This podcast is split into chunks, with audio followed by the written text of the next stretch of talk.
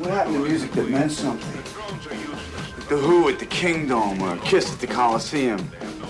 Where is the Misty Mountain Hop? Where is the is the Smoke on the Water? Where is the Iron Man of today?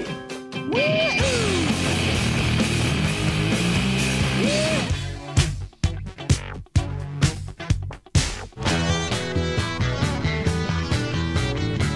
Hey, this is not a test. This is rock and roll.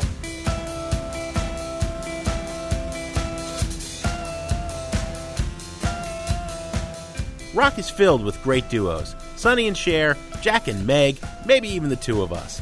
I'm Jim DeRogatis from W B E Z and Columbia College. And I'm Greg Kot from the Chicago Tribune. Jim and I have picked out our favorite duets of all time. That's coming up on Sound Opinions.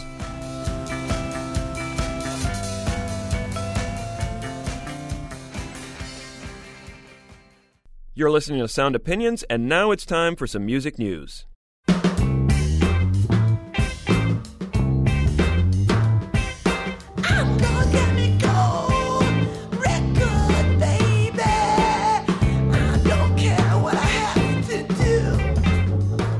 Greg, the whole history of the music business is based on producing hits. Can you predict them? If you could, you would rule the universe. Well, what if science gave you a key to do that? Some new research out of Emory University is suggesting that teens have telltale brain responses when they are listening to hit songs as opposed to tunes that will not be huge commercial successes. The study was conducted by neuroeconomist Gregory Burns and neuroscientist Sarah Moore. As Greg said in one article I read, the punchline is that brain responses correlated with units sold. We wanted to hear more about this study and what it means for the music business, so welcome, Doctor Burns, to Sound Opinions. It's great to be here. So, Greg, before we get going, can you start by explaining to us exactly what neuroeconomics is? Well, neuroeconomics is a pretty new field, and the basic idea is to use brain imaging technologies like magnetic resonance imaging, or M R I, to understand how the brain makes decisions. Okay, that makes sense. And the economics part of it would come in because obviously uh, part of this is going to be how people spend their money, how people buy stuff, right? Right. I mean, it's not just money. Anything that's a choice is pretty much up for grabs and trying to figure out how the brain does it. Okay, so down there in Atlanta, along with your partner, you did this study about teens and music. Take us through it w- with as little uh, scientific lingo as possible so we understand what you're talking about. Sure. This is really an example of an accidental discovery. I kind of have to take you back a few years to what we originally intended to do. The study started out, its main purpose was to figure out how teenagers are influenced by peer pressure. We naturally gravitated towards music because everyone has preferences for it. In fact, most people have pretty strong preferences for what they like and don't like. Now, where it gets interesting is that there are these ratings now that are everywhere. And so the original question was, when you see something that is rated, say, five stars by a thousand people, does that make you like it more? What we did was we had a group of teenagers that came into the lab, and they went in an M R I scanner, and we presented short clips of over one hundred songs. And then we showed them how popular it was. One of the criteria for this study was that we wanted to pick things that weren't immediately recognizable. That kind of triggers a different brain response. So at the time, we went to MySpace. Ah, yes, back was, in the old days. Back in the old days, a mere, a mere five years ago. Um, so we gathered one hundred twenty songs, everything from rock to hip-hop to metal. You know, we presented these songs to the kids in the scanner. They rated how much they liked them, and then we showed them how popular it was and registered their brain responses to it. And we, we finished up that study, and we published the results, and it just went into uh, the file. And this is where American Idol and your two daughters come in. Probably the first time in history that a scientific discovery was prompted by American Idol, and the last. Uh, yes, yes, I admit that I watched American Idol. Back in two thousand nine, Chris Allen, who went on to win that year, sang this song that was originally done by OneRepublic called Apologize. And I was sitting there with my daughters who loved the show, and, and he sang that song, and, and I said, hey, we used that song in our teenage study three years ago.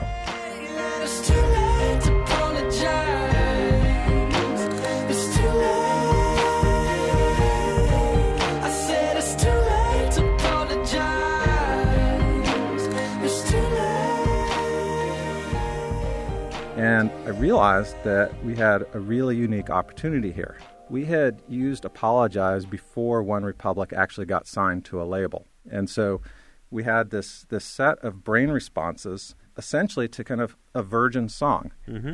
And that prompted us to go back and ask the question, could we have predicted that song becoming a hit? Significant correlation is the word that comes up in the in your findings, right? Between this brain activity and uh, the ability to predict future hits. Right. So we went back and we looked at the brain responses to all the songs. And so we were able to come up with an average brain activation to each song. And when I say brain activation, I'm talking about activation in a very specific circuit of the brain, uh, an area that's associated with anticipation of reward and pleasure. And then what we did was we went to a Nielsen SoundScan and we asked the question, is there a link between the brain activation and then the number of units sold? And the answer is, there was a modest correlation. There's a lot of scatter, a lot of noise. It's not a perfect prediction, but we can account for some portion of the variability of, of sales in this random selection of songs by looking at the brain responses from this group of kids. Was there any uh, attempt by the study to identify exactly what it was that they were responding to, that, that was giving them that positive neural reaction? Yeah, we spent a lot of time trying to figure that out. There's a couple of ideas that we had initially. One was, could we have just asked them, you know, how much do you like this song? And was that any good at predicting sales? And the answer is no. The other thing that we asked them at the time was how familiar the song was. Things that you recognize as familiar, you tend to like more, but that didn't predict sales either. And then so we started kind of, we went down a long path with ultimately a dead end, trying to analyze the songs themselves. Now there's kind of a, a niche industry within the music business of trying to predict hits, and there are a few companies out there that try to analyze the sonic and spectral characteristics of songs and try to say that there's a, a formula for a hit. We tried that too. None of those, you know, correlated with the number of units sold. You know, the other thing that points to that is that in terms of brain activation, it was really cross-sectional in terms of the types of songs and genres that were represented there. For example, it wasn't all top forty music. In fact, most of it wasn't. We had a lot of metal songs mm. that evoked strong brain activation. We had a fair amount of country, you know, and a little bit of rock and, you know, what we would call emo. This is this is fascinating because the music industry for a century has been trying to pinpoint exactly what makes a hit. However, I have a nightmare vision now, Greg, of, of like Jimmy Iovine or Clive Davis or some force in the music industry capturing teenagers, feeding them in to an M R I and trying, you know, to figure out in advance whether the Lady Gaga song is going to be a hit. Yeah, you know, we've thought of that too. There's a couple things I think that will kind of mitigate that possibility. The first is cost. Doing M R I studies is is not a cheap proposition. Just to give you guys an idea of how much it costs, typically we're talking about one hundred thousand dollars just to do the simplest study, you know, on a group of twenty or thirty people. How would you go about doing this? Well, well but you got guys in the music industry who spend that on a tanning bed. Fair enough. You're right. But it's also a question of return on investment. So one of the things that we examined when we analyzed the data was not just whether the brain activation correlates with units sold. It, it does. But the real question, which I think you're asking, is could you use this as a hit maker? That depends on your definition of a hit. When we looked at that, we, we started with the industry definition of, say, a gold record, five hundred thousand units. Now, it turned out there were only two or three songs in our in our data set that actually sold that many. That's not enough to get an exemplar or a template of the brain response for what a gold record looks like. It was around a sweet spot of, say, twenty to thirty thousand units that the brain data was actually reasonably good at classifying whether a song would go on to sell more or less than that. But if, if that's the threshold, that's probably not worth huge in- investment in money. Wonder, Greg, if our lives could be easier as critics. Like if the M R I technology ever gets portable enough, mm. can we just, you know, while we're listening, we hook ourselves up and we don't even have to think about whether we like it or not. It just tells us. Carry a little machine uh, brought to you by Emory University. And uh, there, there we, all our troubles are taken care of. Yeah, I like this. The machine says I do. Okay, we've been talking to Professor Gregory Burns, the director of Emory University's Center for Neuropolicy. Professor, thanks for being on the show. My pleasure.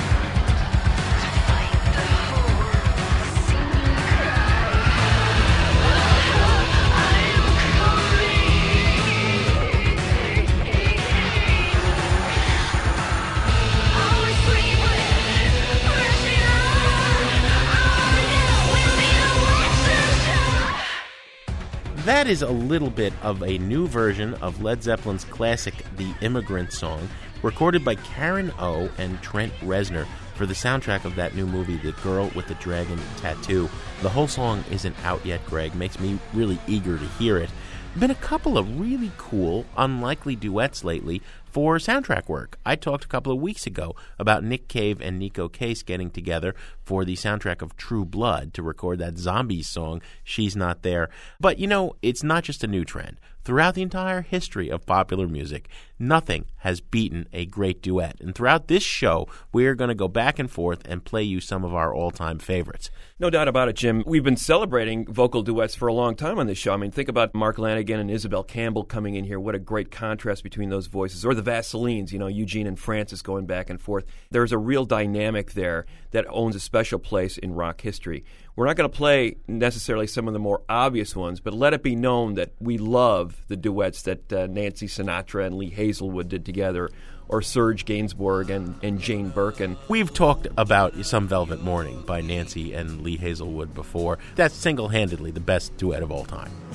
And maybe tell you about Phaedra and how she gave me life and how she made it in some velvet morning when I'm strayed. Flowers grow.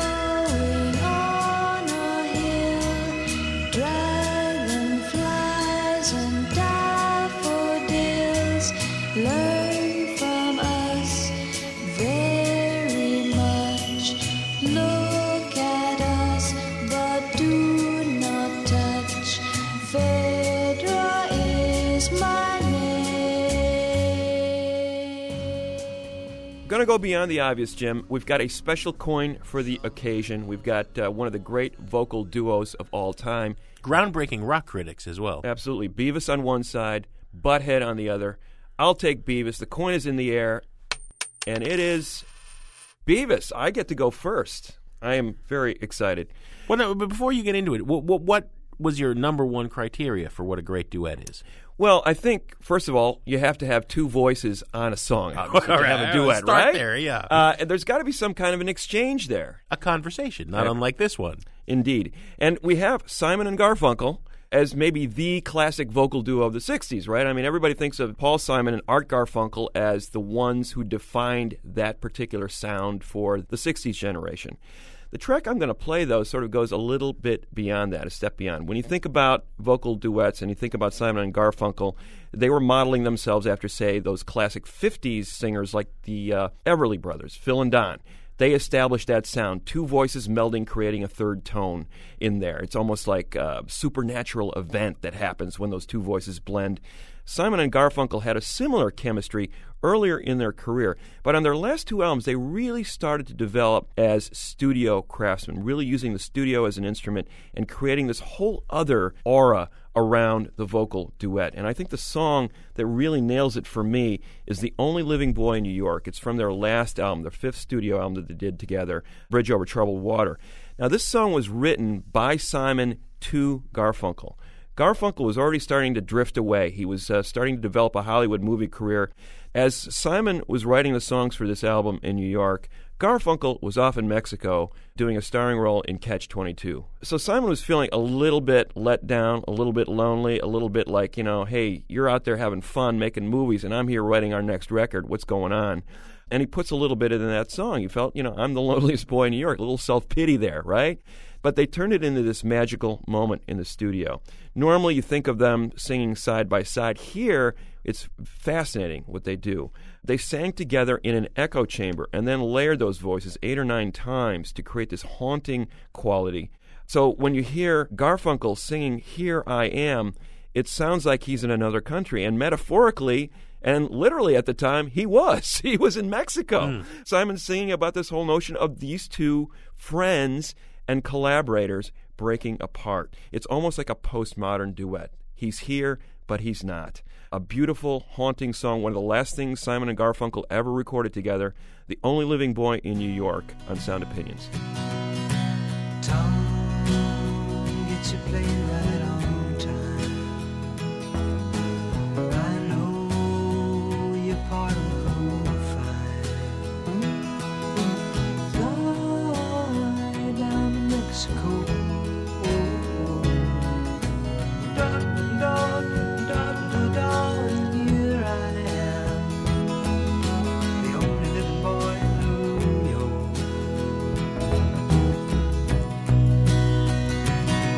Oh, I get the news I need, don't know where to report. Oh, I can gather all the news I need, don't know where to report. Hey, I've got nothing to do today but smile and dog and dog and dog, and here I am, the only living boy in New York.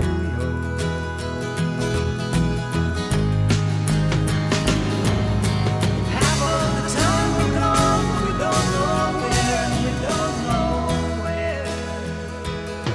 where. Time, get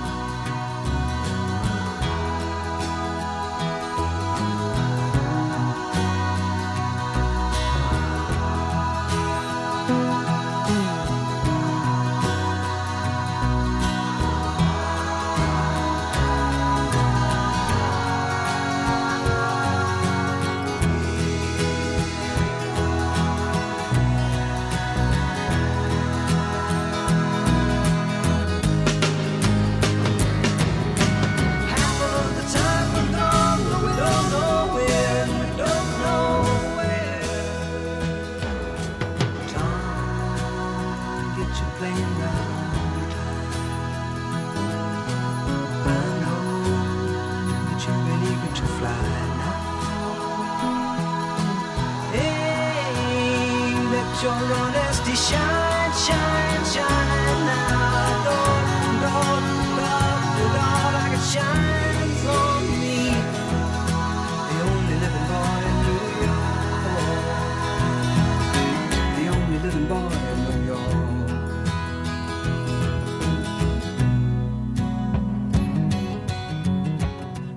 That's Simon and Garfunkel with The Only Living Boy in New York on Sound Opinions, one of my favorite duets. After the break, it's Jim's turn to play a classic duet. That's in a minute on Sound Opinions from W B E Z Chicago and P R X.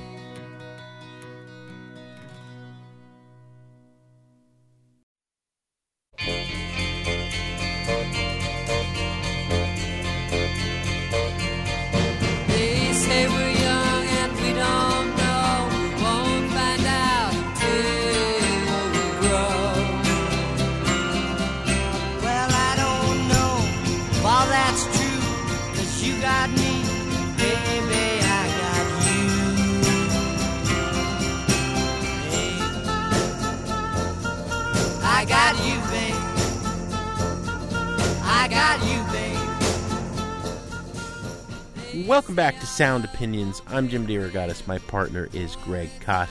We are partners, but we don't duet. We are, however, talking this week about the great duets in pop music history. And I think, Mister Kot, number one on the list, you have got to go to Marvin Gaye and Tammy Terrell. They began collaborating almost by accident. There was a version that Gaye had recorded of Ain't No Mountain High Enough, and there was a version that Terrell had recorded of Ain't No Mountain High Enough, and the powers that be at Motown didn't really think either one was good enough. What happens if we take a little bit from, from the chocolate side and a little bit from the peanut butter and we put them together? What do we get, right? That is what happened, and they would go on to record a string of fantastic hits. Your Precious Love, Ain't Nothing Like the Real Thing, You're All I Need to Get By, If This World Were Mine. The tune I'm going to play is a little less known. It's The Onion Song. What a strange tune. The world is just a great big onion, and pain and fear are the spices that make you cry.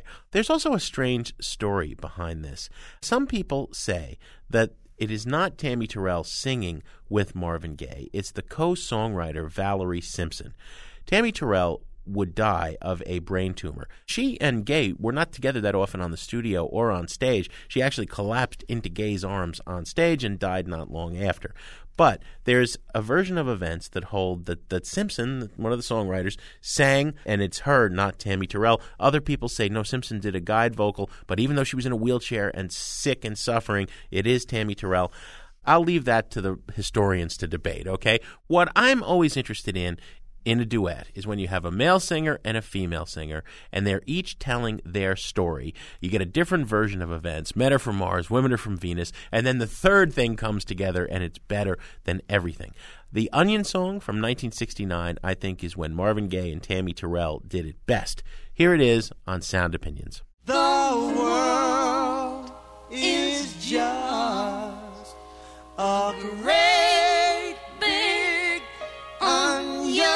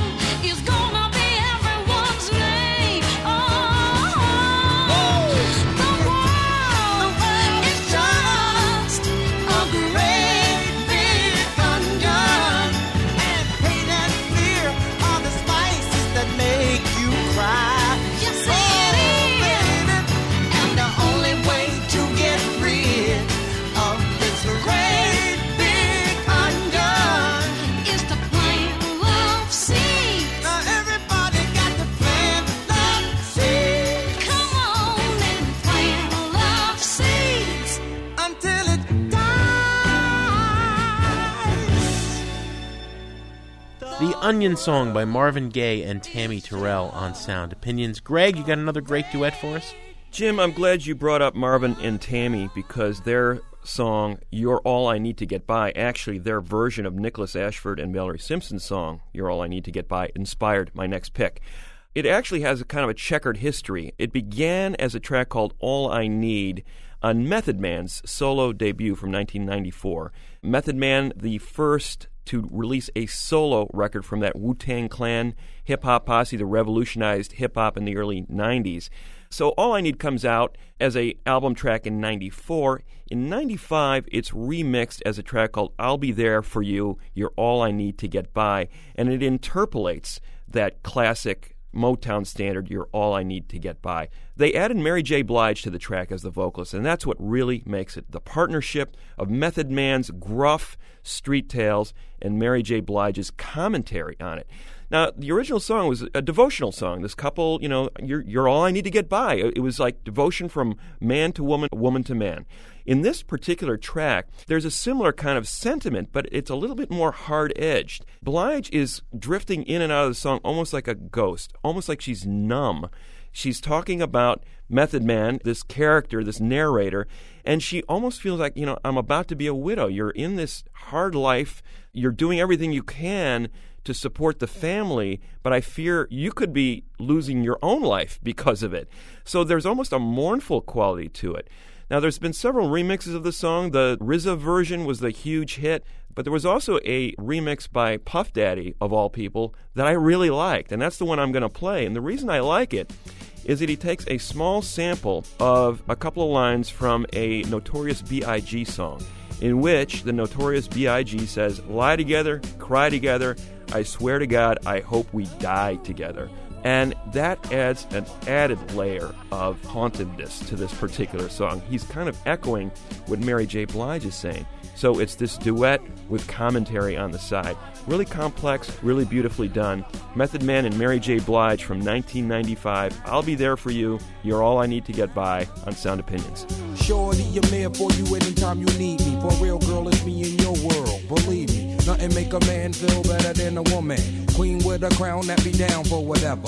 There are few things that's forever, my lady. We can make war or make babies. Back when I was nothing, you made a brother feel like he was something. That's why I'm with you to this day, boo, no frontin'. Even when the skies were gray, you would rub me on my back and say, baby, it'll be okay. Now that's real to a brother like me, baby. Never ever give my c*** away and keep it tight, alright? And I'ma walk these dogs so we can live in a fat crib with thousands of kids. Well, like, you don't need a ring to be my wife. Just be there for me and I'ma make sure we be living in the effing lap of luxury. I'm realizing that you didn't have to f- with me, but you did. Now I'm going all out, kid, and I got mad love to give. You my...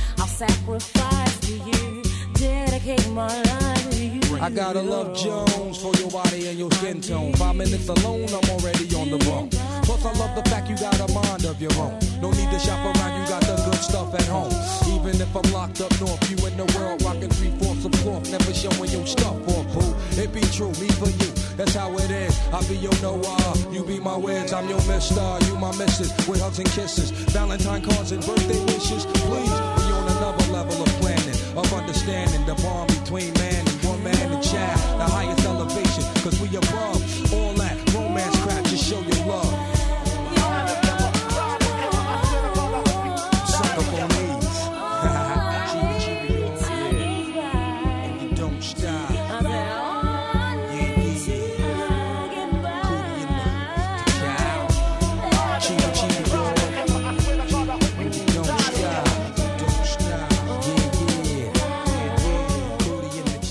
Method Man and Mary J. Blige from nineteen ninety-five, I'll Be There For You, You're All I Need to Get By. A sentence that Greg Kot says to me very often. I'm going to play Led Zeppelin's The Battle of Evermore. I can't believe, I don't think we've ever played this on Sound Opinions yet, and we have to. It's one of the great Zeppelin tracks. And in the entire Zeppelin catalog, it's the only time when Robert Plant shares vocal duties with someone else. Sandy Denny. Robert Plant is playing the narrator in this creepy tale of supernatural folklore and mythology and it's a tale of the darkest depths of Mordor. All respect to Peter Jackson, I think the single best piece of art ever inspired by Tolkien. Sandy Denny comes in as the town crier, and she adds an element that really elevates this song above and beyond what it already was. There were a lot of cool songs with, you know, Jimmy Page playing mandolin and Zeppelin in that Zeppelin three kind of folky acoustic mode. This is from Zeppelin four, and every song on, on that album brought Zeppelin to a new level. This is the song that precedes Stairway to Heaven, of course. I love it to pieces, and, and everybody loved Sandy Denny's voice, including the people in Zeppelin, who had the hugest egos, but they bowed down to what she had done with Fairport Convention. Tragically, a few years after this release, the album came out in seventy-one. In uh, seventy-seven, Denny fell more and more into substance abuse, and she fell down the stairs in seventy-eight, hit her head very hard, lapsed into coma, and died a short time later. She was one of the great voices out of the U K in the sixties and seventies, and she is always worth remembering. Here is Led Zeppelin with Battle of Evermore on Sound Opinions. The Queen of Lying took her bow, and then she turned to gold. The Prince of Peace embraced the gloom and walked the night alone. Dancing the dark night, sing to the morn. The Dark Lord rides in force tonight, and time will tell us home. Throw down your blindfold, rest not till I go. Side by side, we wait the night of the darkest dawn alone.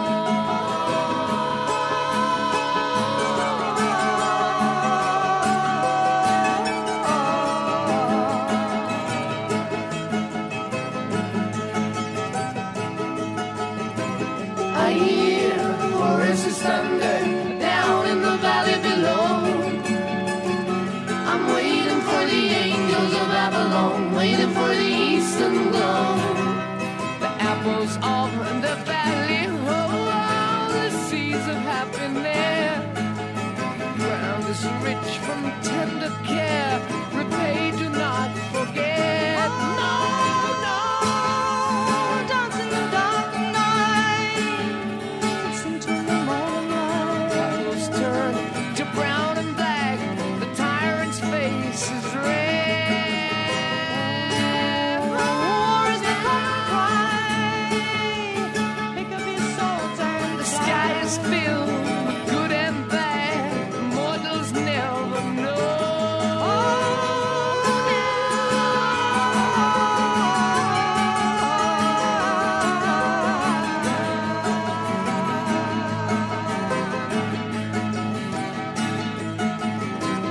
Oh well, the night is long, the beams of time pass slow. Tired eyes on the sunrise, waiting for the eastern glow. The pain of war cannot exceed the woe of aftermath. The drums will shake, the castle wall, the ring raiser out in black. Ride on, raise your, raise your ride on, shoot straight to them before. No comfort here, the fire at night, the lights the face so cold. Dance in the dark night, sing till the morning light. To bring the balance back, bring it back. Led Zeppelin's Battle of Evermore. That's Robert Plant duetting with Sandy Denny. Great choice, Jim, for one of the best duets of all time in rock and roll. And I bet a lot of Zeppelin fans don't even know who Sandy Denny was. And it's a shame because, as you said, a huge influence on them. They Yeah. they were listening to those Fairport Convention records and going, you know, on our acoustic stuff, we want to sound like this. My next choice, Jim, is from the fifties. It's a uh, song by a duo named Mickey and Sylvia. Love is Strange. I love this song, despite its association with Dirty Dancing. Many people who are listening to this show may associate that song. They may have good associations. They may have bad associations. But I will say that Mickey and Sylvia are better actors than Patrick Swayze and Jennifer Grey. No diss on Swayze and Grey, but this song is just a great example of both erotic playfulness and comedy. It has sort of a checkered history, this song, because Bo Diddley apparently wrote it and gave it to the couple because he was having a tiff at the time with Chess Records. Now, they added some stuff to it, clearly. There was an elaborate guitar part that Mickey played on this song, Mickey Baker. He was a, an accomplished R and B band leader at the time, and his guitar part was borrowed in part from a blues guitar player named Jody Williams, and then he took a little bit of that Bo Diddley Afro-Cuban beat and turned it into this beautifully layered guitar opus. On top of that, you had Sylvia, one Sylvia Robinson. Does that name ring a bell? The uh, future hip-hop mogul for Sugar Hill Records. That Sylvia Robinson that Sylvia. was the duet partner on this record. There's some subtext to this song as well. Baker, the older man, was apparently in much enamored with the younger Sylvia and was constantly trying to court her. She was refusing. So the back and forth in this song is somewhat real. There's a conversation that actually breaks out in the middle of the song that's quite humorous. And when you talk about the duet as being a conversation, that's the absolute height of it. So brilliant musically, extremely funny, a beautiful piece of fifties pop. Love is Strange from Mickey and Sylvia on Sound Opinions. Love, mm-hmm. Love is strange. Mm-hmm. Lot of people mm-hmm. take it for a game. Once you get it, mm-hmm. you never want to.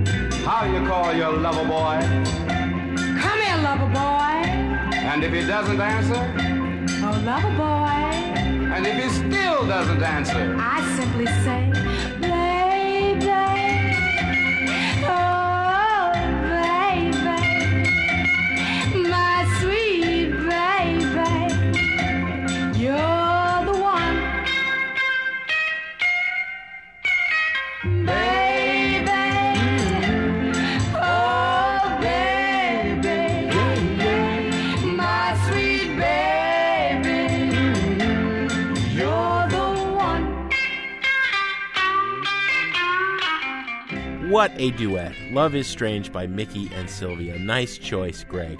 To nominate your favorite duet track, call eight eight eight, eight five nine, one eight zero zero.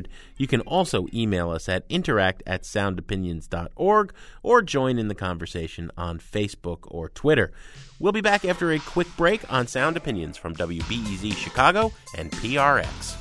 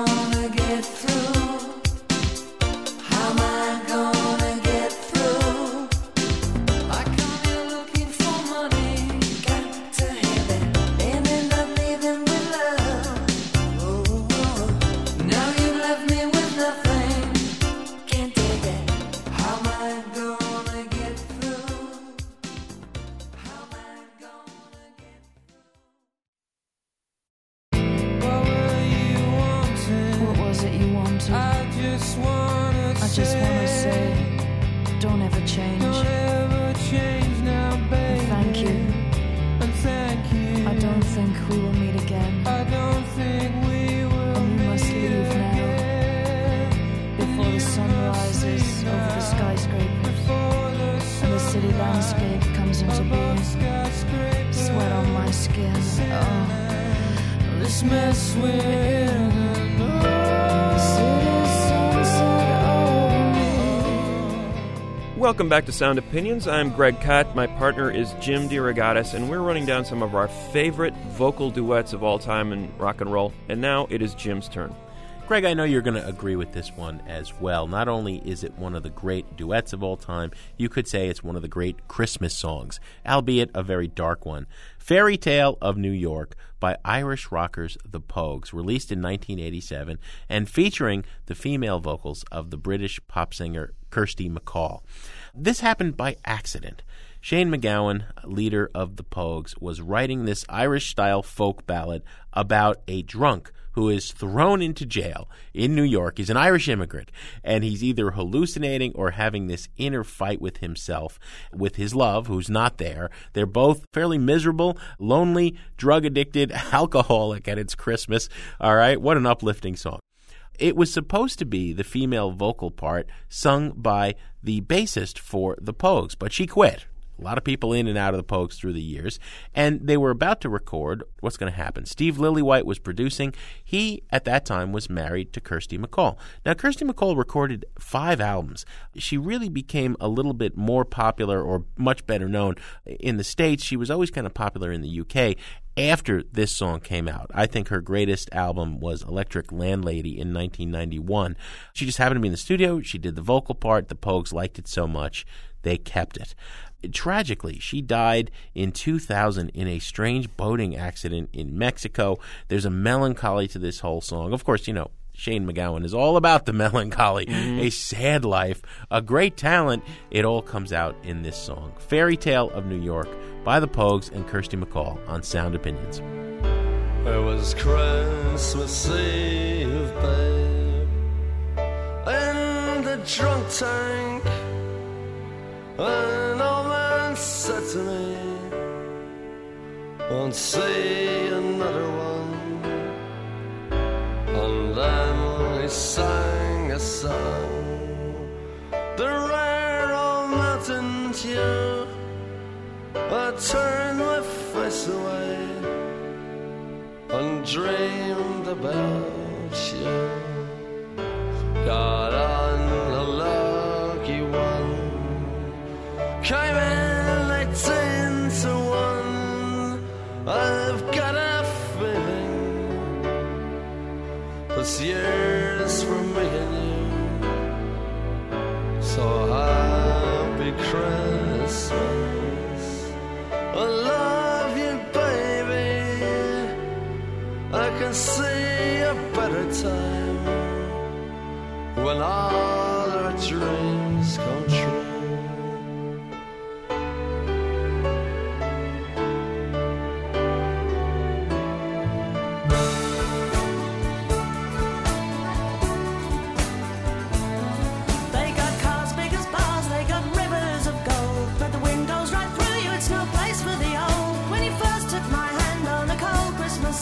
You promised me Broadway was waiting for me.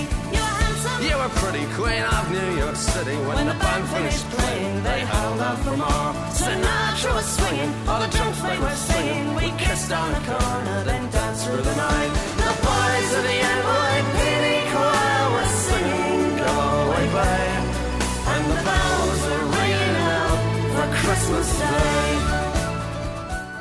That was Kirsty MacColl with The Pogues, Fairy Tale of New York. Kirsty MacColl also uh, sang some on the Smiths records, Greg. She's a fine, fine vocalist. You've got a little bit of theme going here. There's sort of a little bit of a mini death trip going on with some of these vocalists in yeah, this, songs. This was not intentional. Every one of my female duet partners so far has died. Sad, but leaving behind some great music, no doubt. My last choice for great duets, uh, Jim, is a track by the Minneapolis group, the Jayhawks. They just recently reunited. But the track I'm going to play is from their nineteen ninety-five album, Tomorrow, The Green Grass, and it is an iconic one for Jayhawks fans. The key to this band has always been the interplay between the voices of Gary Louris and Mark Olson. Louris inevitably taking those high harmonies, Olson down below, the two voices just blending beautifully. You know, this group started playing what later became known as alternative country in the mid-eighties. They were using groups like the Louvin Brothers and the Stanley Brothers and the Everly Brothers and the early Byrds with Graham Parsons as benchmarks for how they should sound. Highly unfashionable at the time, but they came up with a sound all their own, and it was really framed around those two voices interacting. The, the key to those country harmonies that they were referencing was that high, lonesome sound. They loved that plaintive melancholy and yet sort of a soaring spiritual quality at the same time. And this song's a sterling example of it. Blue, what a hit it should have been. The voices blending perfectly. And then I love the bridge where there's these counterpoint vocal melodies that Louris and Olson are singing over and under each other. Beautiful song. Still gets me to this day. Still can't figure out why it wasn't a hit. Blue by the Jayhawks on Sound Opinions. Where have all my friends gone? They've all disappeared. Turn around maybe one day. You're all that was there. Stood by unbelieving. Stood by on my own. Always thought I was someone. Turned out I was wrong.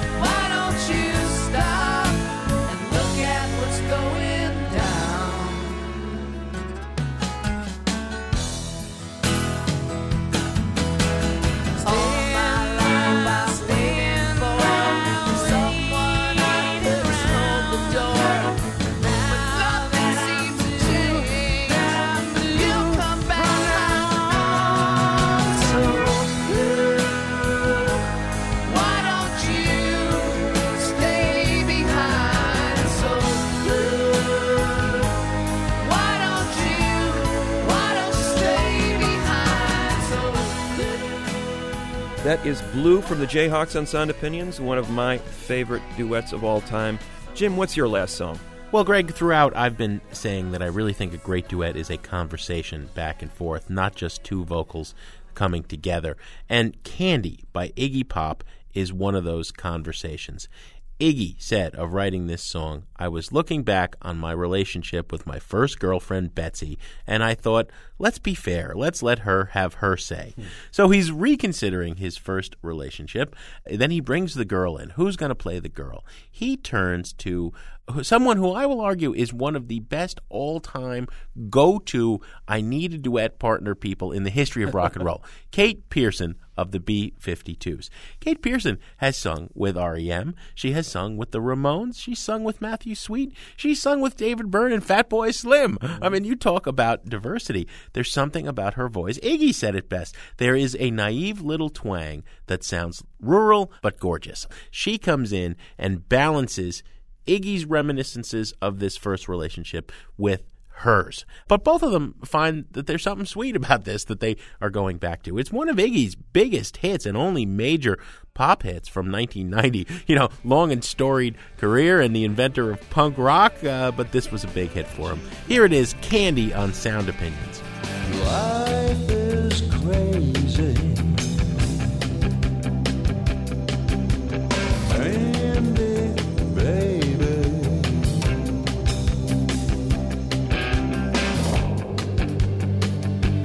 Yeah, well, it hurt me real bad when you left.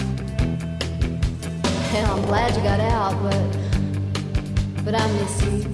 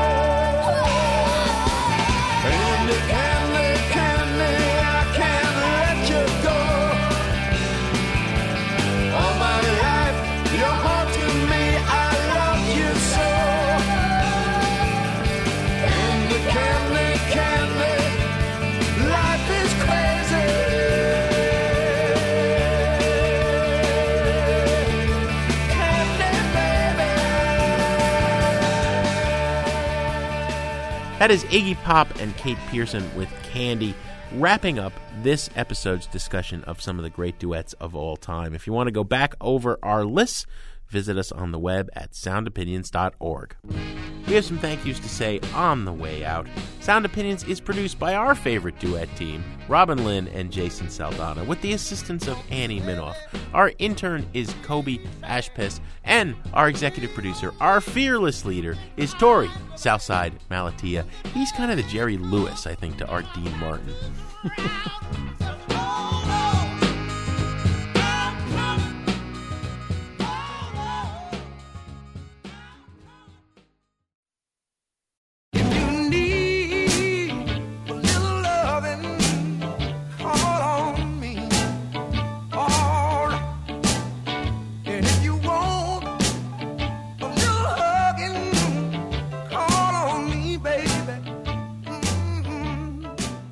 On Sound Opinions, everyone's a critic, so give us a call on our hotline, eight eight eight, eight five nine, one eight zero zero.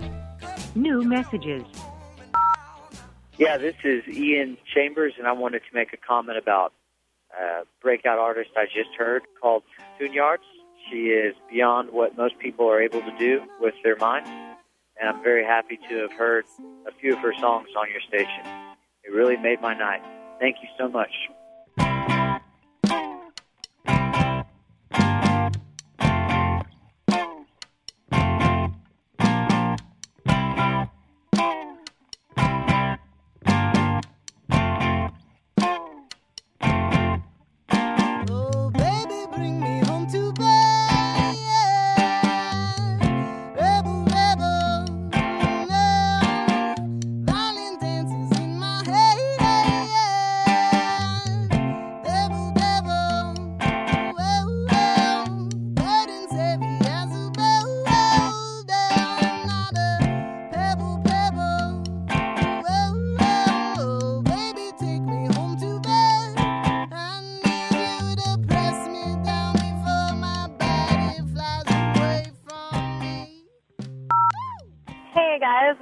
Claire calling from Minneapolis. Thank you for your shout out to Commons. I used to love her. Sitting on bone, wishing that I could do eventually if it was meant to be, that it would be because we related physically and mentally, and she was fun then. I'd be geeked when she come around. Slim was fresh, Joe, when she was underground, original, pure, untapped with her down sister. Boy, I tell you, I miss her. It's really great to hear some classic hip-hop getting recognition on public radio, and it totally made my drive home from work tonight, so thank you. That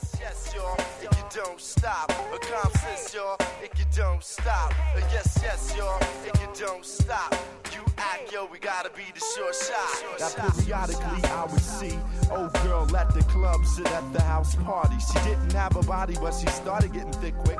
Did a couple of videos and became Afrocentric. Out goes the weave, in goes the braids, beads, medallions. She was on that tip about stopping the violence, about my people she was teaching me. By not preaching to me, but speaking to me in a method that was leisurely, so easily I approach.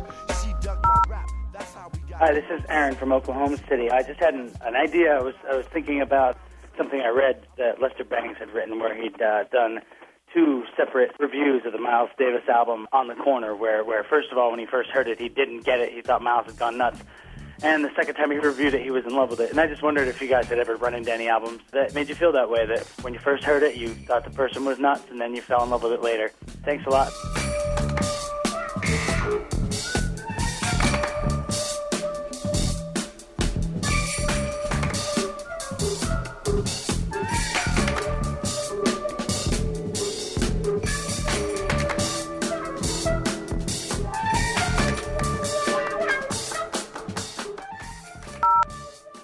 Hi, this is Ben Lee. Uh, I'm from Columbus, Ohio, and I was just catching up with some podcasts on my way home from a road trip to Canada. And I really appreciated the little tribute you did for Carl Gardner in the June twentieth episode. I had no idea Greg was so into the old R and B and soul music, uh, which I've just been in a love affair with myself for the last couple of years. And I wanted to call and encourage Jim and Greg to do some shows on that era in music uh, to help folks like me uh, unlock a little bit more uh, of the, the buried treasures in that particular uh, period of time. Thanks. Love the show. I took one look and I was fractured. I tried to walk, but I was lame. I tried to talk, but I just stuttered. Why, what's your name? What's your name? What's your name? What's your name? Young blood. Young